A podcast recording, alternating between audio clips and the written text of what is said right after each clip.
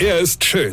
Er ist blond. Und er ist der erfolgreichste Comedian aus Rheinland-Pfalz. Ich werd der Pierpasmus. Exklusiv bei RPA1. Sven Hieronymus ist Rocker vom Hocker. Es gibt immer wieder Sachen, wo du denkst, das gibt's doch nicht. Pass auf, da steht neulich ein Typ an der Supermarktkasse, hat sich in der Supermarktmetzgerei Fleisch und Wurst gekauft, legt die da aufs Förderband und wartet, bis die Frau an der Kasse sein Zeug nach vorne fährt und er dran ist, ja. Also, soweit jetzt mal völlig normal, ja. Vor ihm in der Schlange steht eine junge Frau, so Mitte 20 rum, und wartet ebenfalls.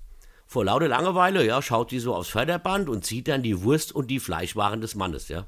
Und da plustert die sich auf und sagt zu ihm, wissen Sie eigentlich, dass dafür Tiere sterben müssen? Ich verstehe das nicht, wie man sowas essen kann. Ja? Gut, ich meine, soweit auch noch normal, denn von einem militanten Veganer wird man ja immer wieder mal angegangen. Ja? Ich meine, woher weiß man, ob jemand Veganer ist? Ja, genau, er erzählt's dir. Also gut, soweit alles normal, ja? Also der Mann kauft Fleisch, junge Veganerin regt sich drüber auf, alles okay. Denkste, denn dann kommt sie mit dem Satz der Woche. Sie kaufe nur die fertig abgepackte Wurst und Fleisch, weil die kommt aus der Fabrik, schmeckt so ähnlich, ist viel billiger und vor allem kommt die von künstlichen Schweinen. Ja, ihr habt richtig gehört.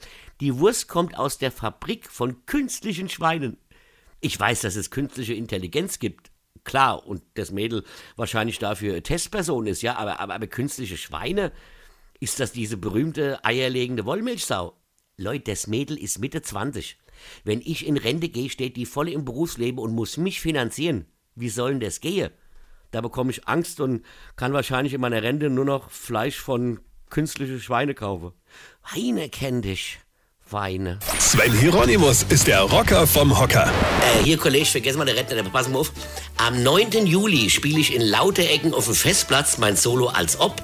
Am 18.07. in Zweibrücken mit meiner Tochter zusammen auf dem Schlossplatz. Und am 22.07. in Mainz in der Zitadelle auch mein Soloprogramm als Ob. So, und jetzt einfach weitermachen. Verstehst du? Infos und Tickets auf rb1.de.